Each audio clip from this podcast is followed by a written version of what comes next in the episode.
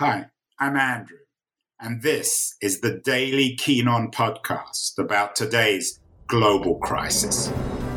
The coronavirus pandemic is dramatically disrupting not only our own daily lives, but also society itself.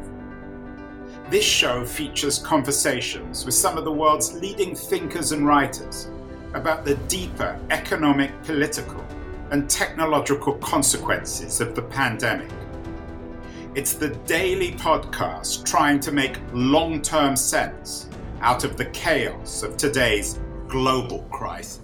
In the strange summer, now it's coming autumn of 2020, we've become, of course, preoccupied with a certain Donald Trump, with the COVID crisis, with the Black Lives, La- the, the Black Lives Matter riots in America. But something else is going on something perhaps more profound uh, in, in, a historical sense uh, in this strange year of 2020. It's the shift from the analog to the digital economy. Uh, the top six digital companies now are up 43% in 2020 in their stock market price. The rest of the market is down 4%. We have an increasingly digitalized economy. One guy who I love to talk to about these profound structural shifts in the in the economic uh, sphere is my old friend Sir Martin Sorrell. He is the executive chairman and founder of S4 Capital. He's best known as also the founder of WPP. He's a man, if anyone, in the in a global sense, who has his finger on the pulse of the economic pulse of the of of of, uh, of the planet. Uh, Sir Martin, wish, wish I did, Andrew. That's very flattering, but probably untrue. I, I, I, attempt to try and figure out what's going on. Sometimes. Well, I have to. I have to. I have to try. And, successfully.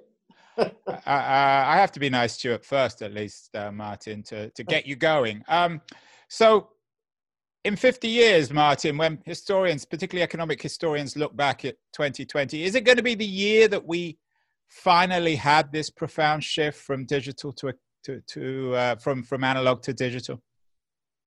Well, I think it was the profound shift was taking place well before. I mean, it started in the late 90s or the mid 90s and accelerated in the, the first two decades of the, the new millennium. So, uh, uh, but this year is pretty iconic or seminal because it looks as though digital surpasses analog uh, in all its forms this year. So, if the market, if the media market last year was 550 billion to 600 billion dollars approximately, and this year it's 500 billion, uh, digital will last year was around 250 billion. This year it'll be roughly the same. It may actually be up a bit by the time we get to the end of the year.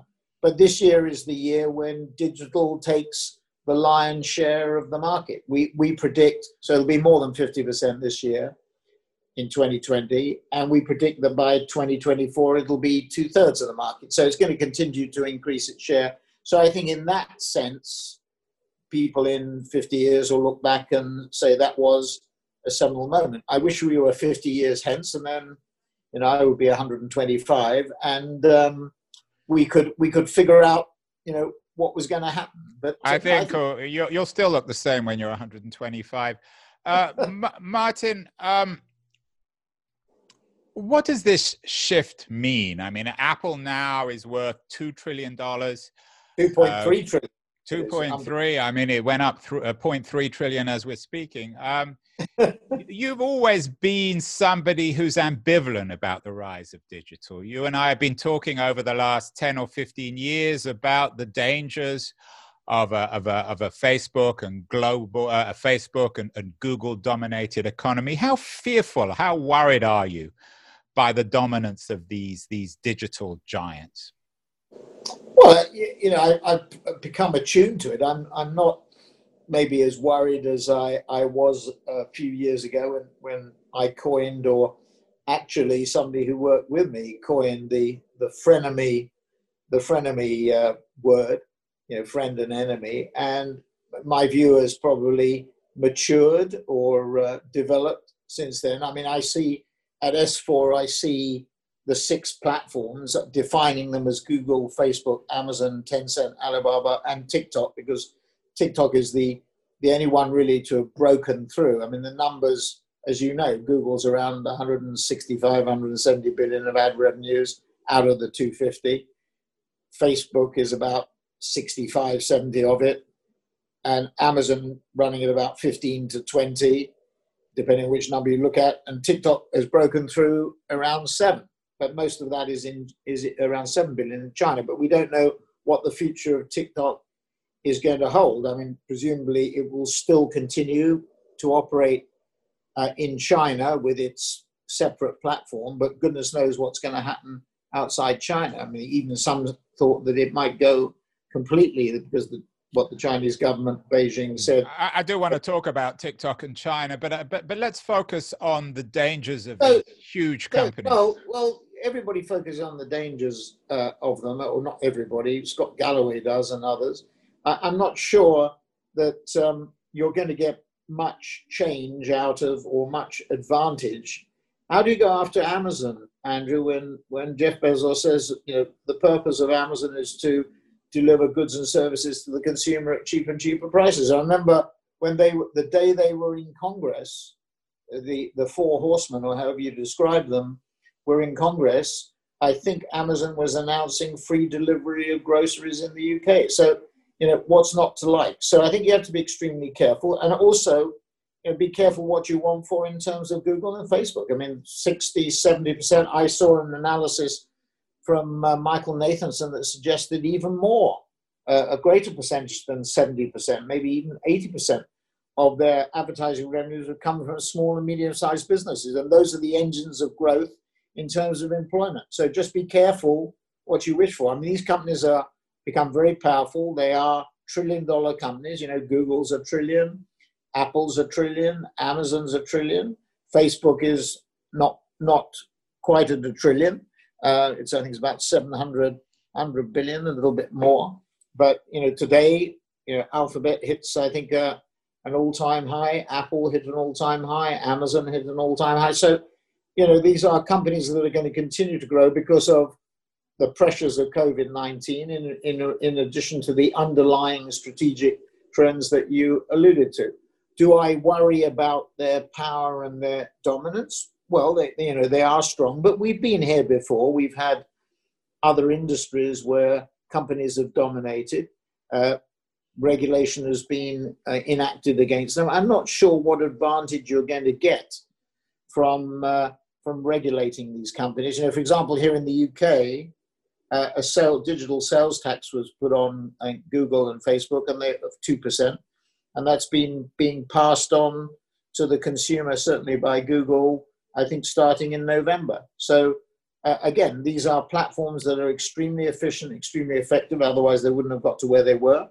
They do have enormous power. With that power comes responsibility. And I think, you know, for example, in Facebook's case, it is exercising that power with greater and greater responsibility, hiring 30,000 people to monitor editorial content, you know, changing their algorithms. So they're becoming. You, you, you have always said that these companies have to acknowledge their media companies. Are you yes. suggesting that they are now that they are finally telling the truth about what they are? Yes, I think they are.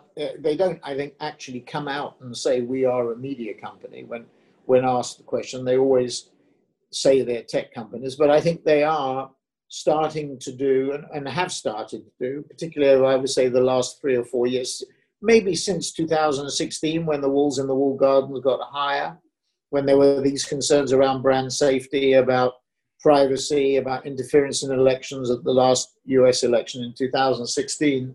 I think from then on, the pressures got so great, whether it be GDPR or whatever, the pressures got so great that they started to exercise their responsibility um, and acknowledge the, the power that they have. Now, they, I don't think they ever went so far as to say we are a media company, and they're not subject to the same constraints that the traditional media companies are. But I think they are acknowledged. You know, Facebook takes down the Boogaloo groups, the, the more extremist groups. I mean, it is exercising some control uh, and responsibility, and I think that would. The other thing about regulation, Andrew, is you know GDPR really didn't didn't help in any way.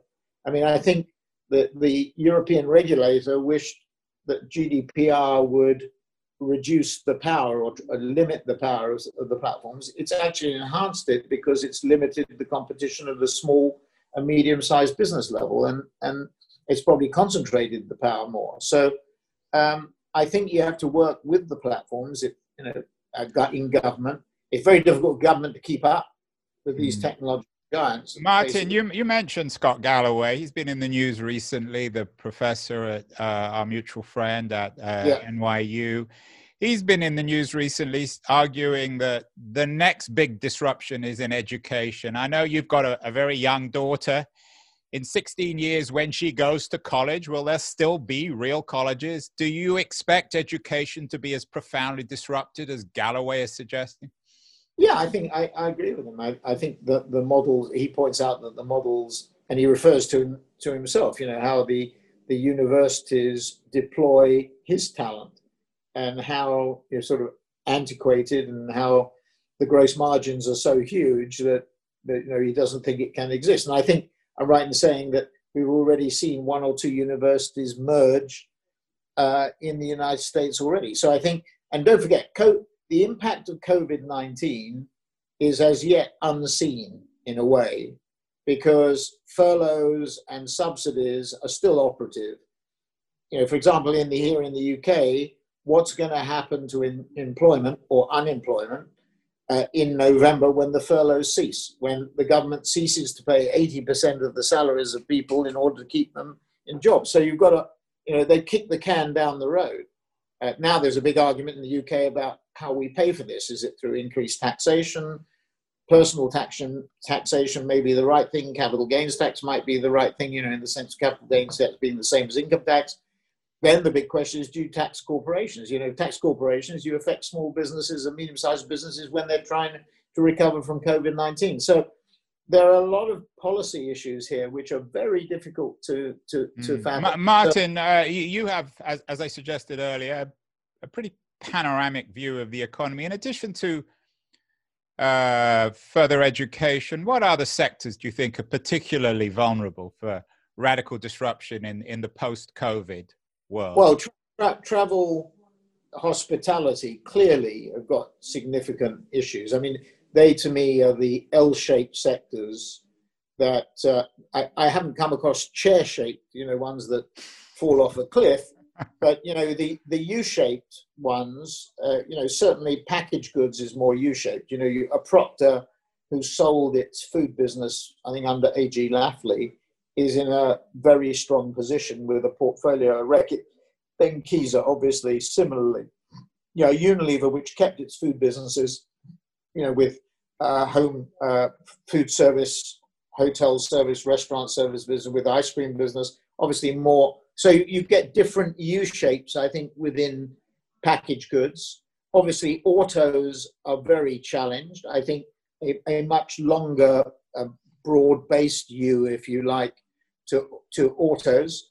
Pharmaceuticals and tech and in home games and entertainment and online shopping clearly are more V shaped, or at least you know, sort of emblematically or iconically, because because those are the sectors really that are tough thing to say that are in a way benefiting from what we see in COVID. But I would have said the most challenged. You know, I look at my own. I, mean, I was on a web uh, a webcast uh, with uh, somebody who ran a big airline company, a big hotel company, and a big fast food company. And the, the, the guy happened to be three men, but the, the, the guy running the hotel company said, Of course, people book hotels again. Guy running the airline company said, Of course, people will, will book the airline company, the airline seats again. And then the guy running the fast food food, and you could hear a pin drop when he said this. Said my travel budget has been reduced to zero, and it's not going to go back to more than 50% of what it was before. So, you know, you know, we were, we were talking about Mark Read. I mean, he, he talks about himself filed an expense claim for 48 pounds last month. Um, so, well, clearly, you trained him well, Martin, to, uh, to, to, to not to spend too much money. Let, us let, talk about TikTok because you've always been a very keen observer of China. You were one of the first people to understand what was happening in China. What's going on with TikTok? Well, I, I think it's become a pawn in a political tussle. I mean, I, I am. If you said to me, "What's the thing that worries me most?" I obviously worry about climate change. I obviously worried about COVID 19.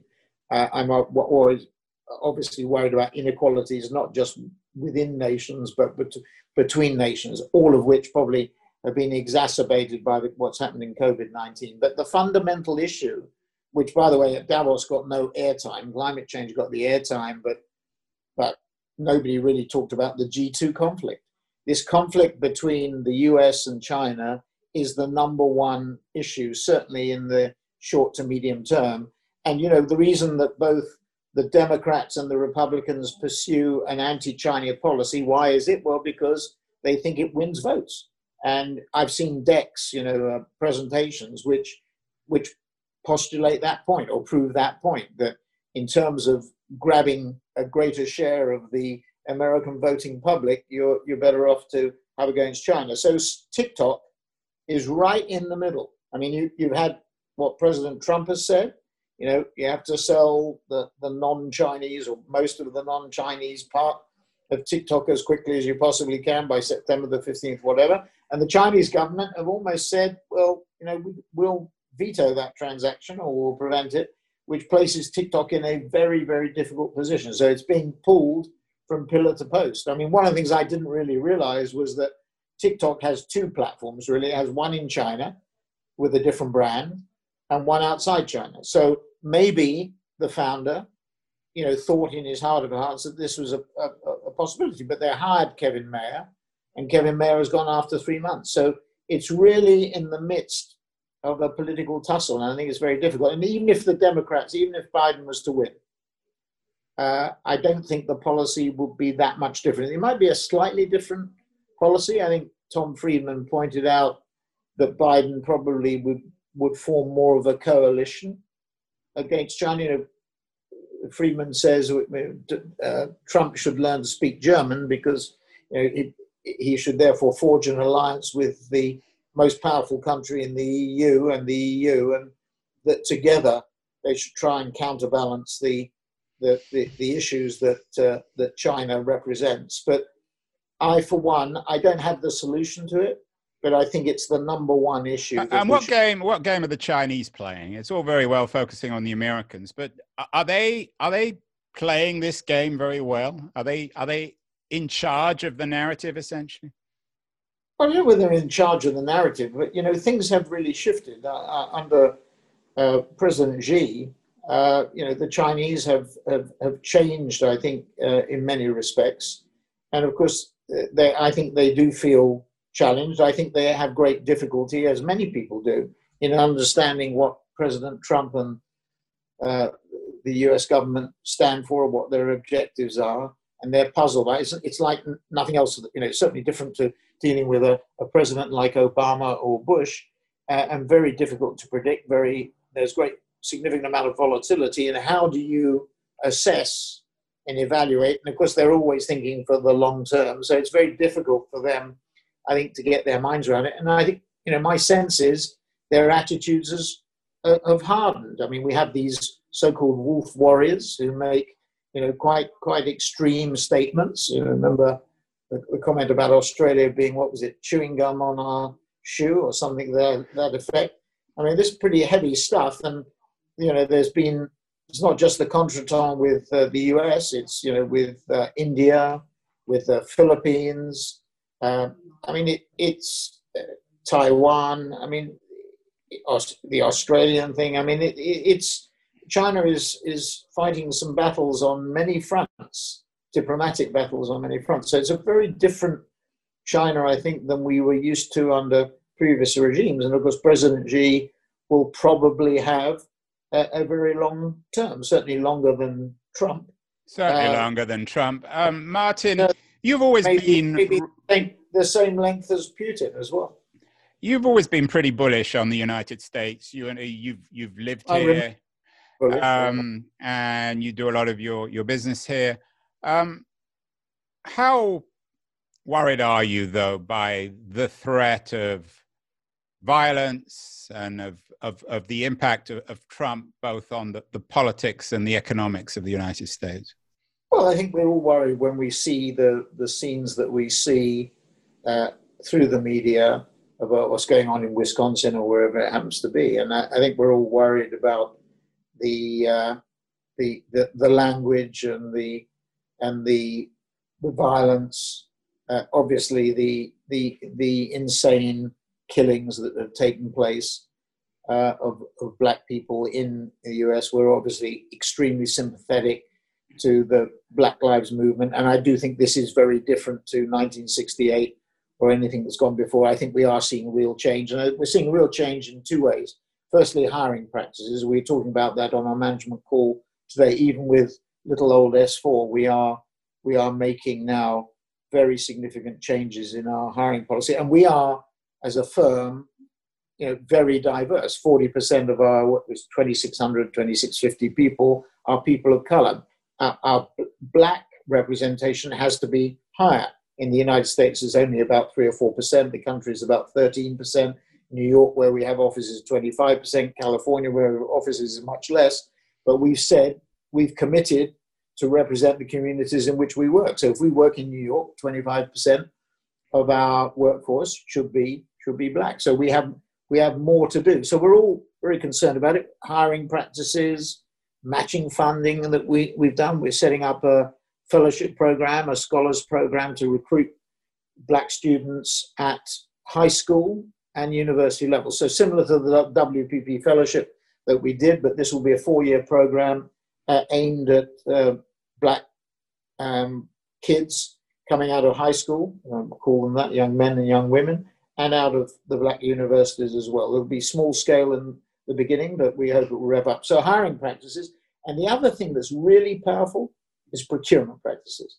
I mean, what is clearly evident, even in the last couple of months, is that companies are their criteria for choosing partners, agency partners or whatever it happens to be, consulting partners, will to a very large extent be determined by the diversity of the team. You know, in one instance just recently, 40% of the evaluation. I, I get all this, and I, and I think what you're doing at S4 is excellent, Martin, but you're ducking the question a bit. Uh, when it comes to political risk, how worried should we be about America in November 2020? Well, you in, in terms of the election, Andrew? Well, in terms of the election, a disputed election, violence, oh, the disruption I, I, of the political system, a constitutional think, crisis.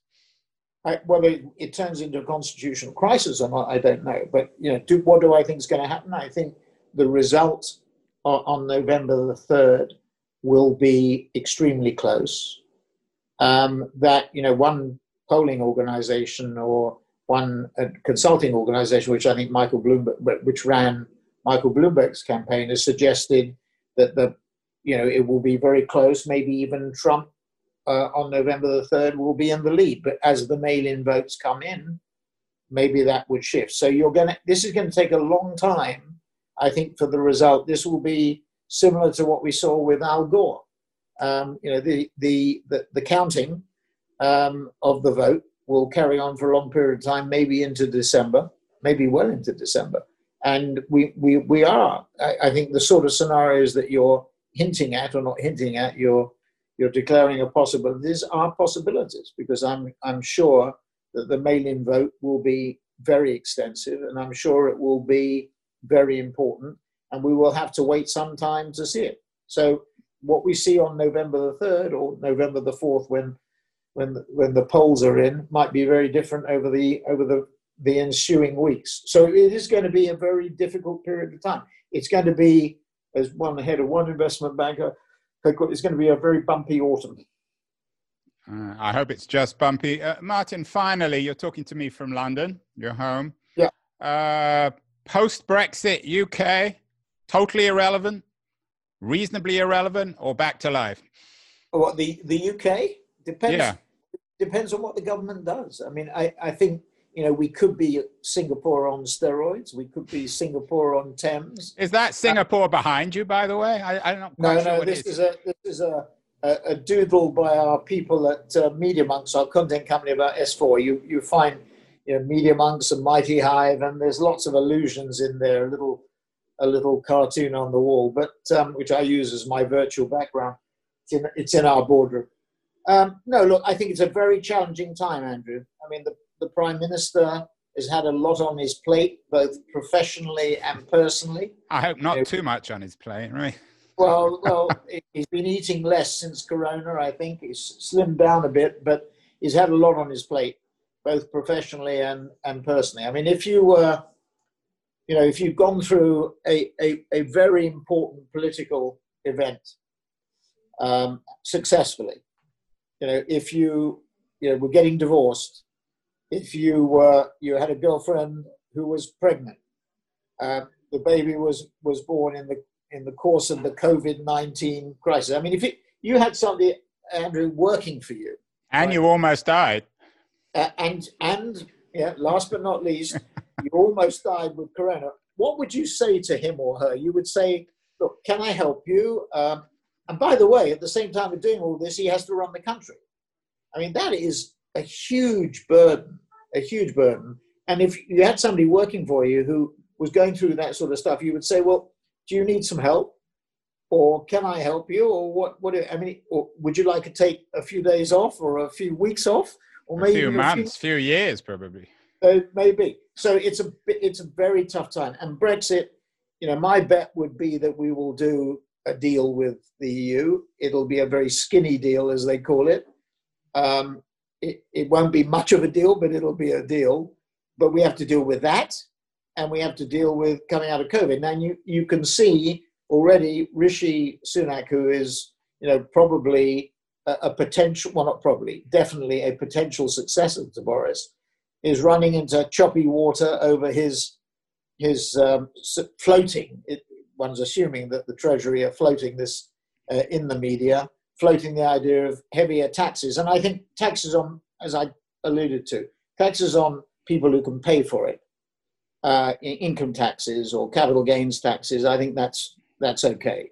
But when you start to shift the tax burden onto corporations at a time when coming out of Brexit, to your point, there's even more pressure on them, that's when I think the trouble will start. And I think you see the Tory party being, being uh, riven by uh, the view on whether corporation tax rates should rise. So, uh, UK, to your question, th- this is going to be a very testing period. I mean, if we don't set aside the investment, you know, education, retraining, reskilling, hardware, software, if we don't set aside necessary investment, we won't be a Singapore on steroids, which is what I think we have to do. We have to shift from the, from Europe to more and more to North America and South America, more and more to Asia Pacific more and more to Central and Eastern Europe. That's what we have to do. And if we don't have the wherewithal to do it, we're going to have great difficulty. It's going to take a long time anyway, Andrew. Martin, fi- finally, anyway. finally, two, two, two small questions. Uh, firstly, you, you haven't been traveling much. Uh, as the man who probably keeps the airline and hotel industry afloat single handedly, you've been stuck in London the last six or seven months. Uh, so, two questions in, in, in that context. What have you been reading? And secondly, when are we going to get a book out of you? This is for LitHub, and everyone wants a Martin Sorrell autobiography, the story of your life. Are you doing one? Are you thinking about one? Well, so what I'm reading is extraordinarily enough. Um, you know, my father used to be a great student of the Talmud, and apropos of nothing, I was doing something in relation to um, the the Jewish community here, and somebody heard me talk about my, dad being able to recite the Talmud, so he sent me this whacking great book about the, the Talmud, which which I started to delve into. It's a huge book with a lot of rabbinic commentary. It's really interesting, actually, in its in its way. As to my book, um, that's not going to come until I'm dead. When I'm dead, then I can then I can say what I actually want to say. I think when when you're you're sort of still active, I mean dead figuratively, not dead necessarily dead. Oh, I see. Dead yeah. um, because you know I think saying what you really want to say when you're still active is probably not a wise thing to say. You've been listening to Keen On, hosted by me, Andrew Keen. Make sure to join us the rest of this season as we explore how to fix capitalism. Make sure to visit us at lithub.com, where you can subscribe to the show in iTunes Stitcher, Spotify, or wherever you listen to your podcasts. While you're at it, if you enjoyed what you heard, we'd appreciate a rating on iTunes. Or if you'd simply tell a friend about the show, that would also help too. Today's episode was produced and edited by Justin Alvarez and the team at LitHub Radio. See you next week, and thanks so much for listening.